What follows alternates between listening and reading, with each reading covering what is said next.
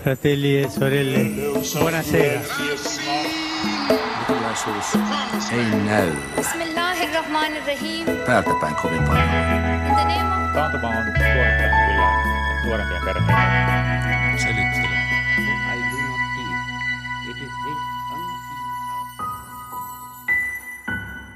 Viro on tänään julistettu historiallisissa ja kansallisissa rajoissaan itsenäiseksi, demokraattiseksi tasavallaksi. Näin lausui Viron maapäivät 25. helmikuuta vuonna 1918. Ensimmäinen maailmansota eli ennennäkemätön taistelu kahden kansakunnan välillä oli murskannut Venäjän saarinvallan lahonneet perustukset ja sieltä ponnisti kohti vapautta ja itsenäisyyttä myös pieni, sisukas Viron kansa. Viro itsenäistyi, soti ja miehitettiin lähes puolen vuosisadan ajaksi. Kansankirkon rakentaminen jäi kesken, kun kommunistinen propaganda pyyhki kielestä sanan lähimmäisen rakkaus ja toi tilalle uudissanan kansanvihollinen. Tällä viikolla veljeskansamme on juhlinut satavuotiasta tasavaltaansa ja yhdessä virolaisten kanssa juhlii myös horisontti. Tänään horisontti tehdään Tallinnassa, Viron yleisradiossa eli Eesti Rahvusring Häälingissä. Minä olen Anna Patronen. Ja minä olen Sammuli Suompää. Tervetuloa Horisonttiin kirjailija, elokuvaohjaaja Impi Paju. Terve. Ja tervetuloa Usuteadusse instituutin eli Viron evankelis-luterilaisen kirkon teologisen instituutin dekaani Uuden testamentin eksegetiikan professori Randar Tasmut. Terve. Tänään puhutaan siis satavuotiaasta Virosta, maasta, jolla on kaksi itsenäisyyspäivää. Ensimmäisen kerran Viro itsenäistyi tasan sata vuotta sitten, 1918, ja uudelleen sitten Neuvostoliiton hajotessa vuonna 1991. Tämän jälkimmäisen vaiheen, historiallisen vaiheen, te molemmat olette eläneet. Impi ja Randar, Impi vaikka ensin, missä te olitte silloin, kun Viro itsenäistyi? Ö, Viro palautti itsenäisyyden, koska Aivan. länsimaat ei tunnustanut Viron miehitystä, paitsi Venezuela ja Ruotsi.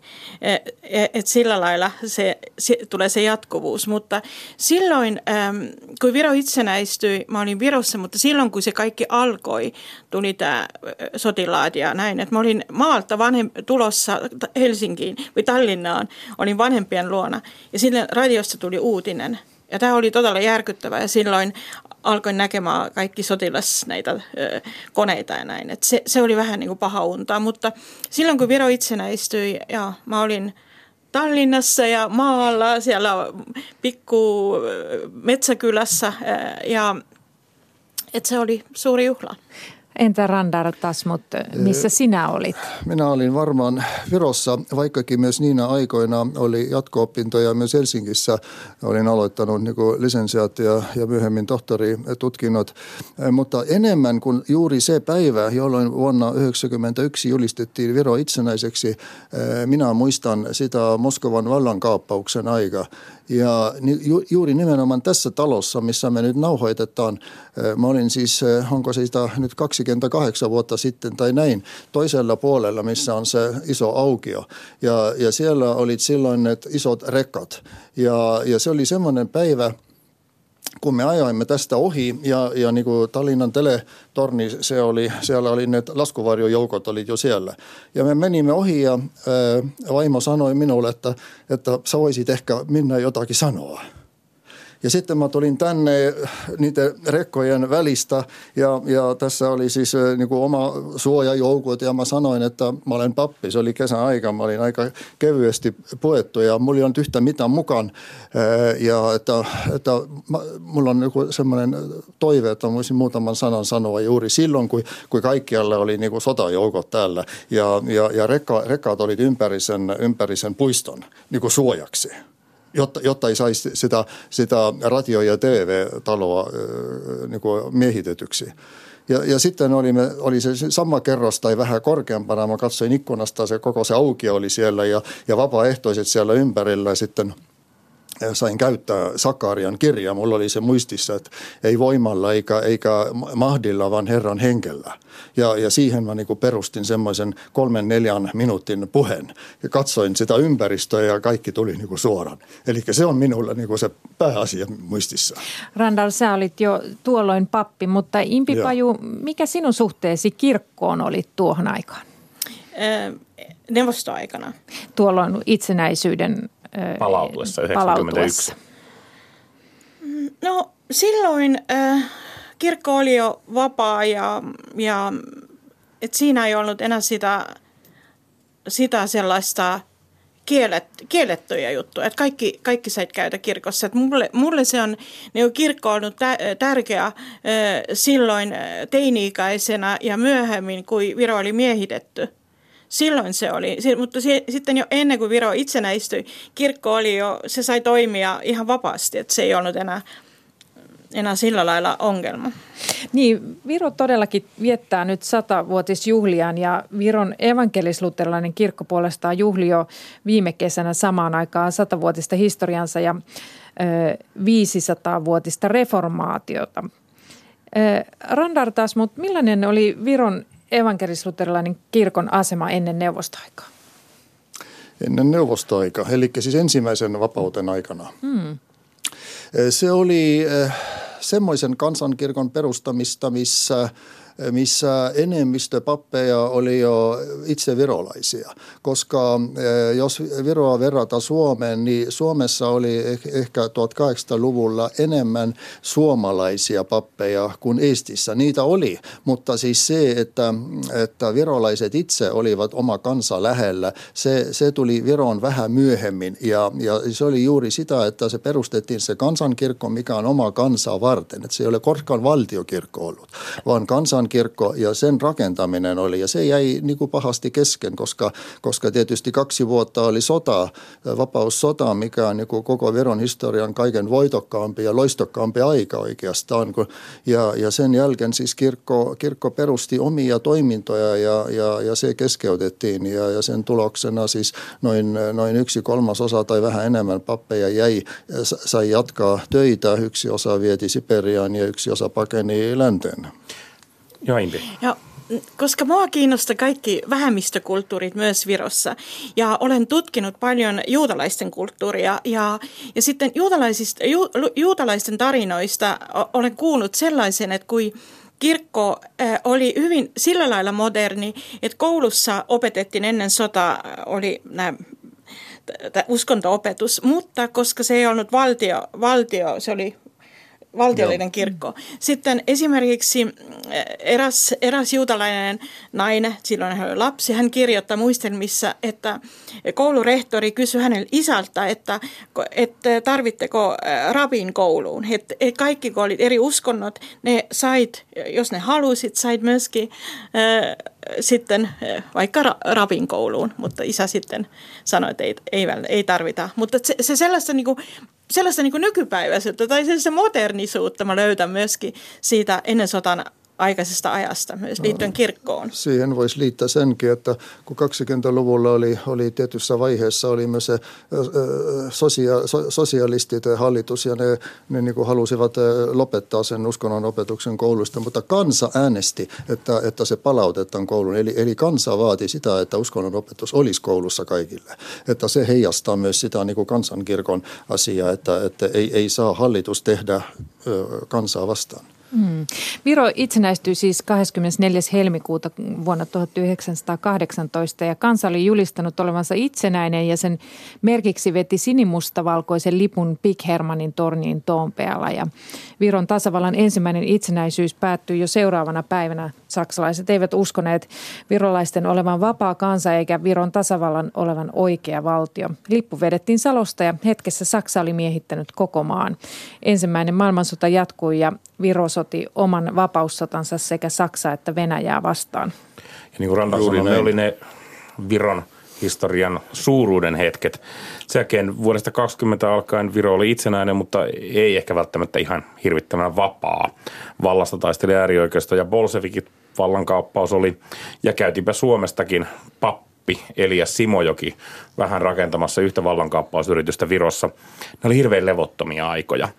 Ja sen jälkeen sitten vuonna 1939 Viro joutui ensin Neuvostoliiton miehittämäksi ja sen jälkeen saksalaiset valtasivat Viron ja sitten taas puna-armeija 44. Tuntuuko, että ylitse on nyt kävelty jo vähän useam, useampia kertoja kuin yhden kansan yli pitäisi koskaan kävellä? Tässä on aina joku tullut ja vallannut tämän maan. On se maantieteellinen sijainti, mikä houkuttelee tänne, että, että tästä se kulkureitti menee ja, ja jopa sodat oli itästä ja lännestä ennen kuin Pietari perustettiin. Kyllä sitä on, on vähän liikaa, mutta, mutta juuri palatessaan sinne vapaussotaan se oli todellinen ihme, että tilanneessa, missä ennen ei ollut ollut olemassa valtiota, pystyttiin, pystyttiin saamaan aikaan Tarton rauha, missä Venäjä tunnusti sen rauhan sopimuksen. Mä, mä haluaisin sanoa näin, että mä, mä en haluaisi käyttää tämmöistä termiä äärioikeisto ja, ja väärivasemmisto, koska silloin ei ollut sellaisia käsit, käsitteitä.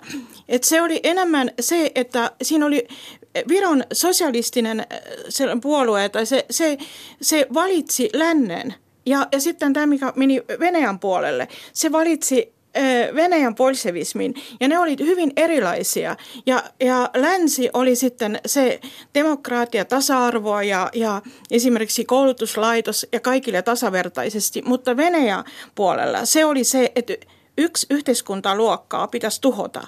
Et siinä oli se tavallaan niin kuin sen tuhomisen viesti sisänä. Et, et se, se, se, se on sellaista, että ja mä en tiedä, tietenkin se vapaussota oli tärkeä, mutta ennen sitä jo alettiin kasvattamaan. Sellainen, sellainen niin itsenäisyyden ajattelu oli aika vahva. Että esimerkiksi vuonna 1908, kun Päitsö oli maanpaossa, se oli sitten sen 1905 vallakumouksen jälkeen, hän käänsi todella hyvän kirjan, mikä käsittelee saksalaisen, saksalaisen tutkijan, miten rakentaa hyvä yhteiskunta. Ja vuonna 1938 se tuli uusintana. Ja, ja mä just olen, olen tutkimassa sitä, että kuinka paljon sellaista, ähm, sellaista hyvinvointivaltion idea on siinä. Aino Kallas on kirjoittanut vuonna 1921 just siitä, että just siitä maantieteellisestä asemasta, että, että täällä, tämä on niin kuin kahden suurvallan välissä – ja sen takia kahden sotan välisenä aikana yritettiin saada aikaan reunavaltiopolitiikka, että pienet valtiot tekevät yhteistyötä, että Venäjä ja Saksa ei pääsisi lähelle. Mutta tämä ei onnistunut, koska pienet maat kilpailevat ja on kateellisia toinen toisillenne. Että et, et se on, ja. Ideassa oli jopa niin kuin Suomen, Viron, Latvian liitto Puolansa asti, mutta se ei toteutunut ennen toista maailmansota. Jos se olisi toteutunut, olisi niin kuin se jossittelu, että miten sitten oli olisi ollut, jos se olisi yhtenäisesti toiminut. Niin, palataan siihen neuvostoaikaan. Millainen maa Viro, Viron neuvostotasavalta oli elää? Rannar. Se lapselle alussa tuntui kaikki semmoisena vakana, mutta sitten kun olen kasvanut papin perheessä, niin aika pian tuli esille se, että semmoinen kaksinainen elämän muoto. Mä tunnistin ne arvot, mitä kotona oli ja huomasin, että, että sitä ei saa niin ulkona puhua. Eli semmoinen ulkonainen painostus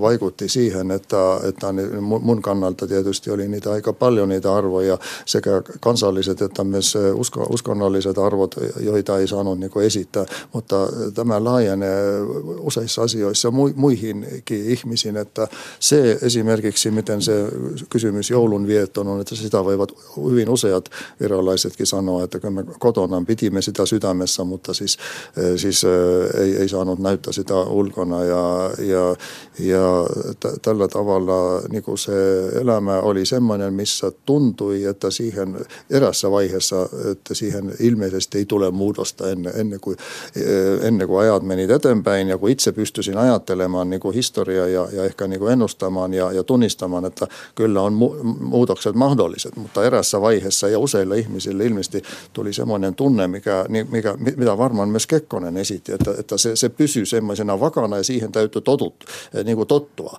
Ja, ja se on ja se on ja se toistuu semmoisenaan ja, ja, ja, ja samantyyppinen ajattelutapa ilmeisesti oli useilla ihmisillä, että, että, että se jää näin, että täytyy kestää se ja, ja täytyy kuitenkin säilyttää jonkinlaista semmoista talonpoikaviisautta. Impi Paju, miten sinä kuvaisit Viron neuvostotasavaltaa? No siinä on tietenkin monta vaihetta, että mä jopa huomaan sen, että ihmiset, ketkä on syntynyt Stalinin aikana tai sotan jälkeen, heillä on erilaiset kokemukset, että, että vaikka kirjailija Viivi Luik kuvailee oma lapsuutta, hän on nähnyt kyyditykset ja siinä on erilainen pelko.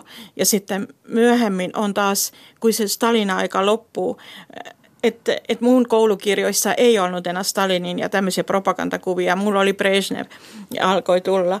Että, että siinä on sellaista eri, erila, erilaisia, erilaisia kokemuksia. Samana aikana mun äiti on ollut no, teini-ikäisenä vieti kulaakin, että ei pelkästään kyyditetty, vaan ihan siihen keskitysleirille. Että, että siinä, on, siinä on sellaista monta tasoa. Mutta ja ehkä jopa mä olen alkanut viime aikoina ajattelemaan, että riippuu ehkä jopa siitä, missä sä asuit. Että mä asuin, se oli sellainen metsäkasvatusalue, entinen moisioalue, missä oli hienoa vanhaa, monta sata vuotta vanha puisto ja, ja, ja me emme käynyt lastentarhassa ja kaikki oli tekit luonnonsuojelutyötä. Ihmiset, mun isä oli ylimetsänhoitaja. Että et me, me elitä, e, elettiin vähän niin kuin sivussa ja ne arvot olivat erilaisia kuin jossain kolhoosissa, missä oli punanurkat ja punakulmat ja enemmän sitä propagandaa. Et kun mä menin kouluun ja mä en osannut, ja mä en ollut käynyt lastentarhassa ja oppikirjassa oli pikku Lenin, kuka juoksi kultaiset kiharat siellä jossain pihalla. Mä, ja vanhemmat katsoivat. Mä olin ihan varma, että Lenin saattaa olla enkeli, mistä iso äiti on mulle kertonut. että, mutta sitten oli pettymys suuri, että mm. ei se ollut enkeli, vaikka se esitettiin lapselle sen pikkuenkelina.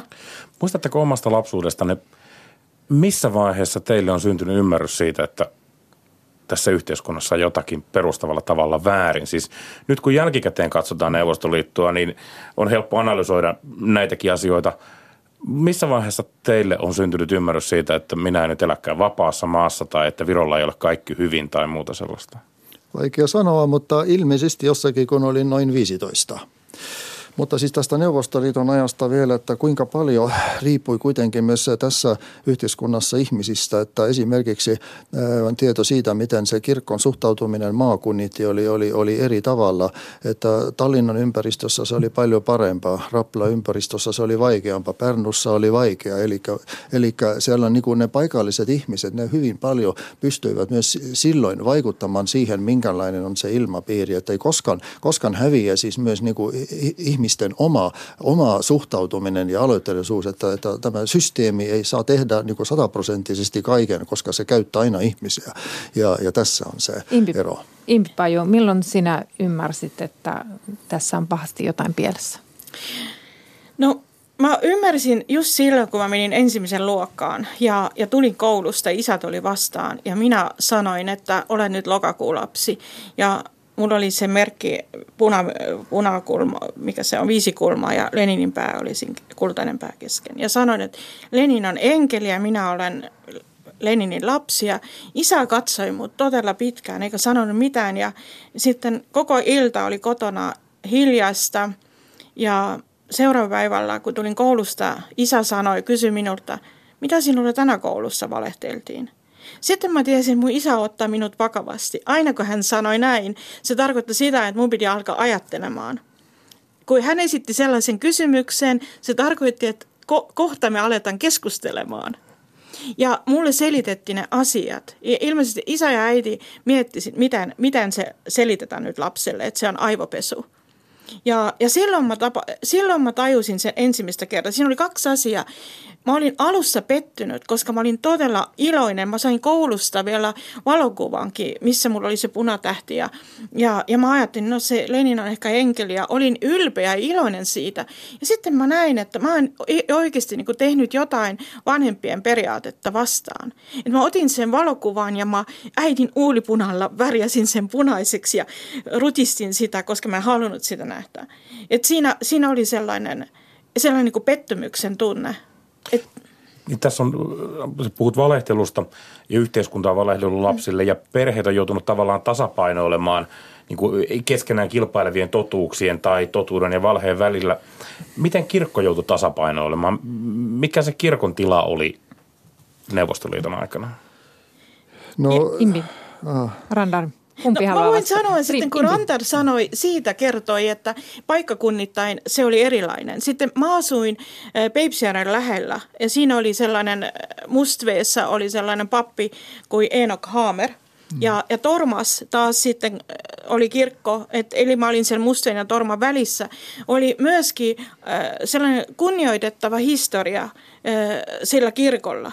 Et, e, eli meillä oli se, ja, ja Eino Kaamer oli sellainen ihminen, mä kävin sen papin perheessä pianotunnilla, että hän oli sellainen ihminen, että kun hänen lapset kävivät mun kanssa samaa koulua, hänen olemuksessa oli jotakin sellaista, että hän oli koko ajan ikään kuin yläpuolella koko tätä ideologiaa. Vähän kuin kävelee josta kaupunkia halki, siitä, hän oli aina niin ystävällinen ja, ja sellainen tasapainoinen, että oikeasti se, mikä, se tunne, mikä mulla on, on just se, että, että kaikki, kaikki niin kuin, se pahuus ikään kuin väistyi, väistyi samana aikana, kun hän oli läsnä.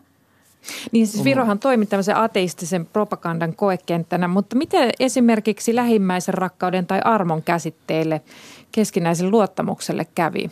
Onnistuiko ö, tämä kommunistinen ideologia nujertamaan nämä mitä ajattelet Randar? Mä luulen, että se pystyi varmaan ehkä vahinkoittamaan, mutta ei sitä poistaa, poistaa saa. Koska myös kirkon vuodet niinä aikoina tapahtuivat aika paljon näin, että oli suuri osa niitä pappeja, jotka tekivät sitä perustyötä, mikä juuri tässä lähimmäisrakkaudesta ja evankeliumin julistamisesta alkaa. Ja toimitukset, kuten hautajaiset ja, ja aika vähäiset häät ja, ja, ja kastajaiset, että niiden avulla pääsi niinku, niinku ihmisille lähelle, ellei, ellei koske tota politiikkaa ja, ja, ja sitä ei koskettu. Siis, siis tällä tavalla oli mahdollista tehdä sitä, niinku sitä perustyötä. Tietysti kirkkohallitus oli tässä se, niin se välitilassa, mikä piti, piti, piti niin kuin koko kirkon etuja suojella valtion edessä ja, ja, ja se oli ehkä se kaiken vaikeampi, mutta, mutta aika hyvin mielestä Virossa se asia myös, myös, myös niin kuin, niin kuin selvitettiin. Mutta mä haluan sanoa, koska mä olen tutkinut myöskin kieltä, miten kieli muuttui neuvosto-aikana, luotiin tavallaan uusi kieli. Ja, ja mä olen lukenut ja tutkinut näitä neuvostokouluun, näitä kirjoja tai lehtiä. Miten, miten esimerkiksi sana äh, lähimmäisrakkaus oli oikeasti kielletty. Se, no, sit, sitä ei ollut. Sitä, sitä, ei, ollut olemassa. Sitä ei esiintynyt. ei. Ja, ja se, ne, sellaiset niin kuin, ja, ja kaikki kultaiset säännöt, älä tunnissa toistaa vastaan, älä tee sitä, ne, ne, ne tavallaan se, se terrori, kun se terrori tuli yhdessä niin kuin Stalinin kanssa, miehityksen kanssa, se oli niin totaalinen, että minusta tuntuu, että me kaikki edes ei tajua, kuin, kuin paha se oli. Ja, ja kaikki, kaikki se pahuus ei ole tullut vielä sanoiksi, mutta tavallaan ihmisten pimeitä puolia yllytettiin peloilla ja terrorilla. Että et, et, et, et, yllytettiin sitä, että tee toiselle sitä, tee toiselle pahaa. Ja, ja, ja ihminen pelon alle tekee toiselle pahaa. Ja, ja se ei tarkoita, että se, Mä katsoin just yhteen dokumenttielokuvan vuodesta 90-luvun alusta, missä yksi metsäveli kertoi, miten KGB pakotti häntä antamaan muita ilmiä. Ja, ja kun ihmiset on sitoksissa niin kuin toinen toisiin, on perheet ja on äidit ja on siskot ja äh, äh, morsiamet. Sitten, että et, sä teet jotain oma, omatuntoa vastaan. Et, et kyllä se oli pirullinen. Et sit, se, niinku siitä kommunismin ideologista puuttui se ä, rakkauden sakramentti. Et, koska siinä oli se ainakin ä, Neuvostoliitossa tai kun me näemme kaikkialla maailmalla on se tuhoaminen yksi, jossakin on vihollinen. Et esimerkiksi Viron oikeus sanastoon, että jos tuli ensimmäistä kertaa vuonna 1940 kansanvihollisen käsite, mitä ei ollut ennen sotaa. Minkälaiset jäljet tämä jätti virolaisiin? Siis siitä on nyt 30, melkein 30 vuotta, kun tuo painajainen päättyi, mutta sehän jättää jälkiä ihmisiin. Ja itse asiassa kristittyjä tai kirkkoon kuulujia on aika vähän, 10 prosenttia. Ja no se kirkon kuuluminen, se perustuukin niin kuin semmoisen aktiivisen maksun maksamiseen, että, että jos kaikkia kastettuja tai jopa konfirmoituja laskee, niin niiden määrä on ehkä 150 000 luterilaisen kirkon verrattuna ja, ja, ja ortodokseja on myös aika paljon, jos laskee niin kuin sen venäjänkieliset ja vironkieliset yhteen, siis myös niitäkin on, on, on paljon. Mutta siis se, miten se vaikutti, vaikutti ihmisiin se, se aika, Tietysti 30 vuotta on, on tullut, mutta, mutta ei, ole, ei ole ehditty paljon rakentamaan siinä mielessä sitä uutta pohjaa, koska suuri osa tätä sukupolvea on, on edes, edelleen vielä yliopistoissa opettamassa ja, ja kaikkialla muuallakin ja myös kouluissa. Eli vaikka, vaikkakin ihmiset eivät ole enää niin kuin siinä mielessä pahatahtoisesti, mutta, mutta ei ole niin kuin tullut myös sitä uutta, uutta katsetta ja avoimuutta sen verran, että se olisi niin kuin, niin kuin, määrällisesti huomattava yhteiskunnassa, että niitä ihmisiä on, mutta ei määrällisesti vielä paljon. Impipaju. Mä kerron yhden ha- havainnon. Suomessa sotan jälkeen luotiin pian tämä joku työohjausjärjestö tai alettiin antamaan sellaisia vihkoisia, missä ihmisillä opetettiin, miten toimia yhteisössä, miten, mä, mä olen saanut näitä, mä, mä olen mielenkiinnolla tutkinut ja se mitä mä havaitsin siinä – Esimerkiksi oli yksi artikkeli, ja jos teet jotain väärin, sulla on mahdollisuus syntyä uudelleen symbolisesti. Sä voit aloittaa uudelleen. Ja ää, ainakin nyt, nyt se on Virossa muuttumassa, mutta siinä on sellaiset, jos joku tekee jotain väärin, Sä et saa ikään kuin anteeksi. Tämä on just yhteiskunnassa myös, mitä, mitä käytän keskustelua. Ihmiset edes ei osaa pyytää anteeksi. Kun pyydät anteeksi, se on ikään kuin heikkouten merkki. Et meillä on suuret moraaliset keskustelut juuri nyt – ja, ja kun ihmiset ikään kuin pyytää anteeksi, mutta anteeksi pitäisi pyytää näin, että kaikki tuntee, että, se, että sä olet, vaikka, vaikka on ollut sellaista väkivaltaa, joku teatteriohjaaja hakkas naisnäyttelijä ja hän on pyytänyt anteeksi, mutta silti kaikilla on tunne, että hän ei ole pyytänyt anteeksi. Ja siitä sitten puhutaan, että miten pitäisi antaa anteeksi. Mitäs nämä niin sukupolvelta toiselle siirtyvät jäljet? Suomessa puhutaan sukupolvesta, joka traumatisoituu lapsena, koska isät oli traumatisoitunut sodassa ja lapset kärsivät siitä sitten. Entä ne lapset, jotka on sitten syntynyt kenties itsenäiseen Viroon, mutta joiden vanhemmat olivat kärsineet kommunismista? Kuinka pitkään kommunismin jälkiä kansassa on vielä? No varmaan yksi sukupolvi joka tapauksessa, eh, mutta saa, saa nähdä, miten se seuraavan sukupolven aikana on, koska, koska kaikki, eh, kaikki ei ole näkyvää, mikä on se trauma. Ja, ja jos ne on ollut siinä mielessä niin kuin, niin kuin, niin kuin ei kovin vaikeat traumat eh, vanhemmilla, niin seuraava sukupolvi ehkä ei, ei, ei pysty sitä niin kuin sanoilla ilmaisemaan. Se, se varmaan on siellä sosiologisesti ja, ja, ja näin on, on se näkyvissä, mutta, mutta se ei ole enää se tietoinen, mutta, mutta se toimii vielä. Kyllä varmaan on näin, että toinen ja kolmas sukupolvi silloin on mahdollista, että se häviää. Impi Paju. No, kun mä olen esiintynyt ja ympärillä maailma eri yliopistoissa, mä ja tehnyt saksalaisten ja juutalaisten kanssa paljon yhteistyötä, että et he käsittelevät jatkuvasti sitä seuraavien seuraavien sukupolvien traumaa. Ja, ja kun mä olen myöskin sivusta oppinut erilaiset äh, terapioita, että mä kyllä näen sen traumaan. Ja se, että et, eh, ehkä sellainen asia kuin sodan jälkeen miehiä todella tuhottiin leirille ja näin. Että se, se perhe ja perhekulttuuri myöskin heike, heikentyi ja ei, ei, heti sotan jälkeen ei saanut tehdä surutyötä ja tuli alkoholismi ja kaikki se. Että et se heijastui, että hyvin monet ongelmat yhteiskunnassa ratkaistetaan, uskotaan joku laki, joku, millä rankaistetaan ihmisiä. Et enemmän pitäisi puhua rakkaudesta. Tuossa Impi Paju viittasit, että suuret moraaliset keskustelut, niitä käydään paraikaa Virossa. Miten arvioitte, mistä virolaiset tänään ammentavat arvonsa tällaisen, tällaisten vuosikymmenien jälkeen, jossa tämmöinen kommunistisen puolueen lanaaminen on käynyt läpi? Missä, mihin, mitkä ovat ne arvot, mistä he ammentavat? Esimerkiksi amerikkalaistyylinen materialismi, onko se, se varmaan, merkitsevä se varmaan vaikuttaa, se varmaan vaikuttaa, mutta, mutta se viimeinen nuorten laulujuhla nosti esille myös sen, kuinka paljon on nuoremmassa sukupolvessa syntymässä semmoisia ihmisiä, joilla totella on, on, on ilo tästä maasta ja, ja kansan runoudesta ja, ja, ja kulttuurista, taiteesta, laulusta.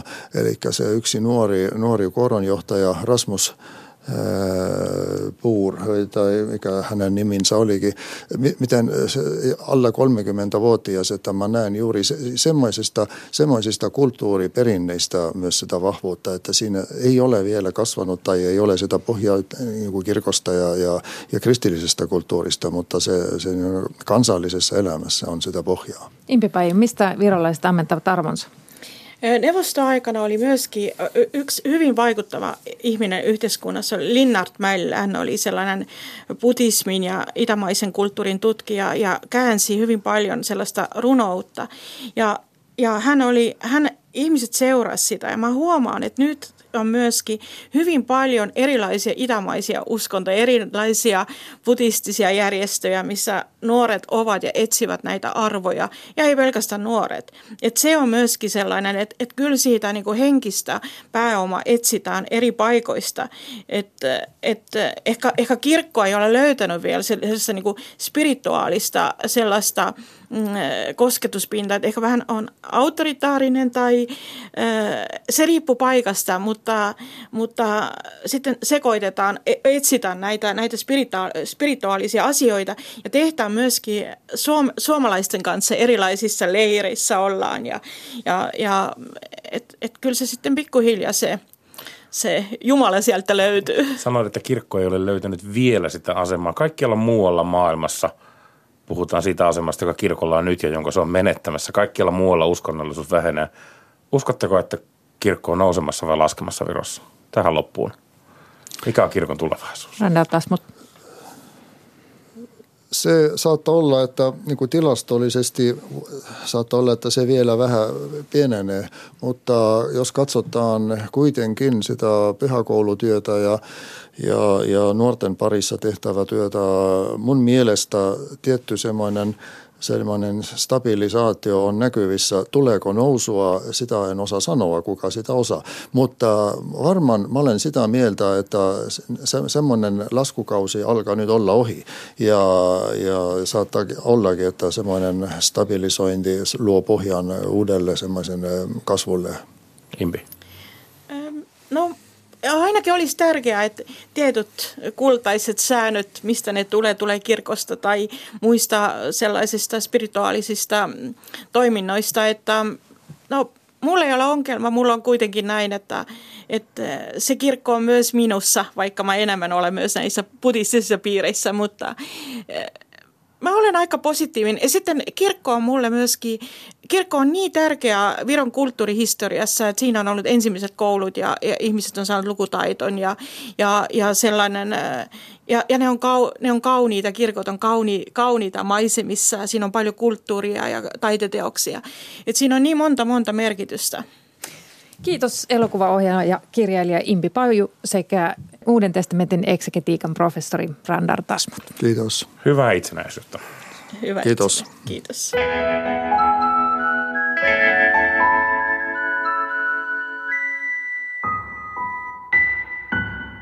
Sitten hetkeksi kylmän sodan eturintamaan, jossa taisteli myös virolainen pappi Harri Mötsnik. Suomalainen, tai nyt jo yli kaksi vuosikymmentä Virossa asuttuaan kaiketi suomalaisvirolainen juristi ja teologi Juhani Tamminen on löytänyt Mötsnikin tarinan ja kirjoittaa hänestä elokuvakäsikirjoitusta. Jotkut papit mukautuivat miehitysvaltaan, Mutta mitä tekikään Harri Mötsnik? Hän kävi suoraan taisteluun, että hän ei, hän ei hyväksynyt sitä. Toisaalta hän ei myöskään hyväksynyt muuta jumalatonta toimintaa. Koskaan ei pidä alistua miehitykselle. Että se ei ole niin kaupankäynnin paikka. Ja Harri Mötsnikkoa voi hyvällä nimittää vapaustaistelijaksi. Hän oli todella eturintamalla ja hän maksoi siitä kovan hinnan. Hänet määrättiin siis jossain vaiheessa Urvasten seurakuntaa. Urvaste on Etelä-Virossa, mä itse kuulun siihen seurakuntaan. Ja tota, no, on, puhutaan kirkosta metsässä. Eli on siis tavattoman pieni kylä.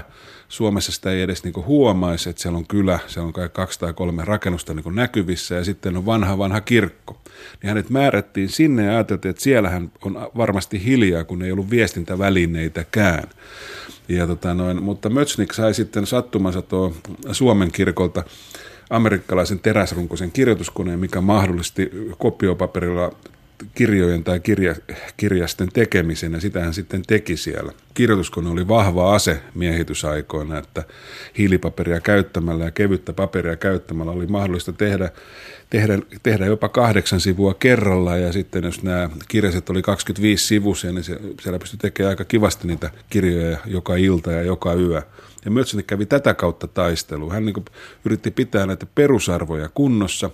Kun Neuvostoliiton aikana oli ihan mahdollista, että kutsuttiin puhallinorkesteri sinne hautausmaalle soittamaan niin kuin vähän niin kuin New Orleansin soundeja sinne niin ja, ja no se oli aivan vierasta tämmöiselle pohjoiseurooppalaiselle kulttuurille, mutta niin se vaan alkoi yleistyä ja yleistyä se tapa.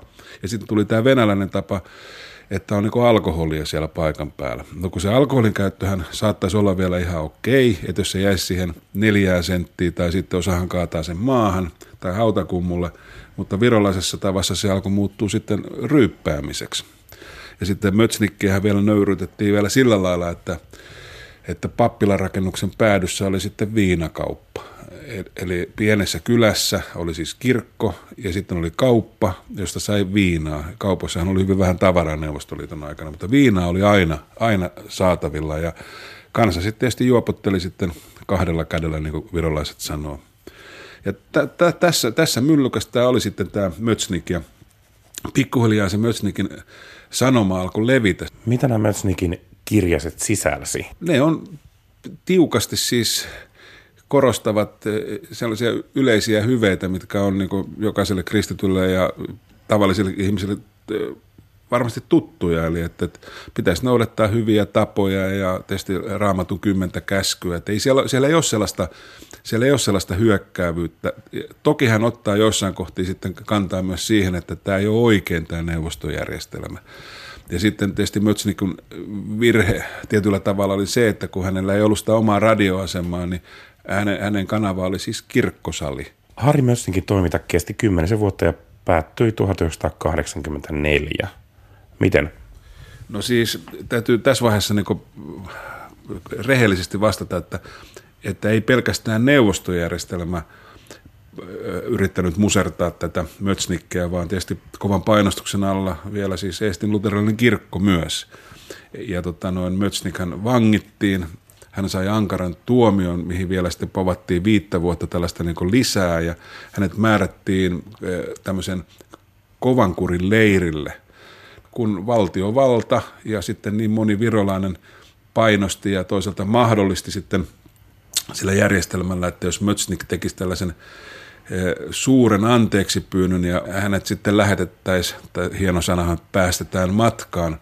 Niin, vuonna 1986 maaliskuun viimeisenä päivänä Harri Mötsnik kertoi radiohaastattelussa lopettavansa tämän toiminnan. Omalta puolta mä paluksin, että se lopettaa ma kavatsen edaspidi jätkata oma elu lojaalse Nõukogude kodanikuna, et enam mitte seadusi rikkuda. ja võtke palun seega siis läänes, kes te ka seal ei ole, teatavaks ja palun lõpetage. on parem. Niin, Mätsnik tuossa lupaa elää lojaalina neuvostokansalaisena eikä enää halua rikkoa lakeja vastaan ääni särkyy. Juhani Tamminen, mitä tässä tapahtui? Tämä on niin traaginen tämä radio, radionauhoitus, mikä nyt meillä on ollut käytössä, että, että siinä niin näkee tavallaan ei tavallaan, vaan ihan konkreettisesti näkee siis sen, että miten ihminen on nujerrettu.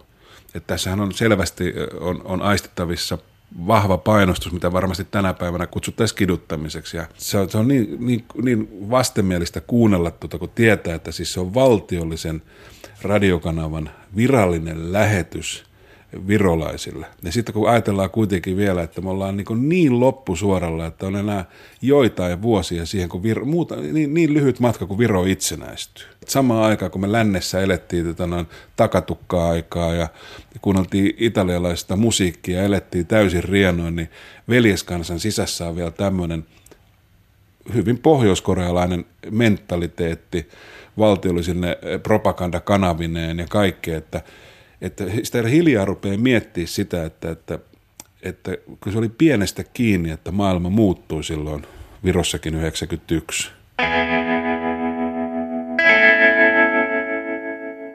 Tapaamme vielä Viron kirkon arkkipiispan Urmas Vilman. Viron luterilainen kirkko on tänään pieni, yhdistyksen omainen uskonyhteisö. Siihen kuuluu 150-200 000 jäsentä. Vain noin 30 000 heistä maksaa kirkon jäsenmaksua. Kirkossa aktiivisesti toimivien vapaaehtoisten määrä on kuitenkin lisääntynyt viime vuosina ja siksi kaakkoon kurottava jäsenkäppyrä ei ilman mukaan kerro kirkosta koko totuutta. Mutta se voi kertoa jotain myös koko Euroopan tulevaisuudesta, arvelee arkkipiispa Urmas Viilma. Itse asiassa tämä jäsenmäärän lasku, se näyttää sitä, että ihmisille ei ole enää tärkeä kuulua johonkin, mutta, mutta he, he pitävät vapaudesta – mennä kirkkoon, kun he haluavat ja tehdä mitä he haluavat. Ja, ja mulle tuntuu, että se Virossa on erittäin esillä tämä, tämä vapauden tunne, että sä, sä olet vapaus mennä kirkkoon. Mutta se on, se on sellainen positiivinen vapaus, että se, että eivät ihmiset tee sitä tai, tai maksa sitä mm, jäsenmaksua, se ei tarkoita, että he eivät ole positiiviset kirkon suhteen. Että olen itse ollut seurakunnan pappi ja ja, ja kirkkoherra. Ja on ihmisiä, kuka käyvät joka sunnuntai kirkossa, mutta ei ikinä maksa sitä, sitä kirkon maksua. Tai, että mä luulen, että se on, se on koko yhteiskunta tai koko Eurooppa on samassa, samalla tuulella. Et jos Suomessa valtio ei, ei tukea lain kautta sen maksun kokomista, silloin voi olla, että, että siellä on, on sama asia. Niin että, että se, se, mitä on Virossa, se on sellainen tulevaisuus, mä luulen, toisille. Mitä Suomen kirkko voisi oppia sitten pienemmältä Viron kirkolta? Kyllä voi oppia sitä, että, että jos kirkko on itsenäinen ja myös, myös täytyy itse löytää rahat tai varat tai resurssit työn varten, sitten jäävät pöytällä kaiken tärkein, tärkeimmät asiat, mitä täytyy tehdä kirkossakin myös. Ja ne, ne asiat on ihmisellä tärkeät ja, ja sen varten ihmiset myös, myös annavat tukea, että pieni kirkko kyllä pystyy jatkamaan ja saa hoitaa oman vapauteen. Ja mä luulen, että tämä vapaus myös meidän kirkolle on, on tärkeä, että, että meillä on oikeus ja vapaus puhua sitä tai opettaa sitä, mitä, mitä kirkko opettaa. Ja, ja tärkeää on se, että valtio on neutraali ja kirkolla on tämä, tai kaikilla uskonnoilla on tämä vapaus yhteiskunnassa. Että se on myös pienelle kirkolla erittäin tärkeää. Mä luulen, että ei ole ollut sellaista aikaa kuin nyt Virossa, kun se vapauten määrä, myös uskonnon vapaus on, on niin positiivisesti e-, esillä. Ja, ja, ja kyllä minä tunnen, että, että meidän, meidän valtio tai yhteiskunta kyllä tunnusta sitä, että, että kirkolla on oma oikeus, oma, oma näkökulma asioissa, mitä, mitä voi, voi olla, että valtio on, on mennyt toista päin. Horisontti jälleen ensi viikolla ja tämän ohjelman voit kuunnella Yle Areenasta milloin vain ja missä vain. Virossakin. Thank you.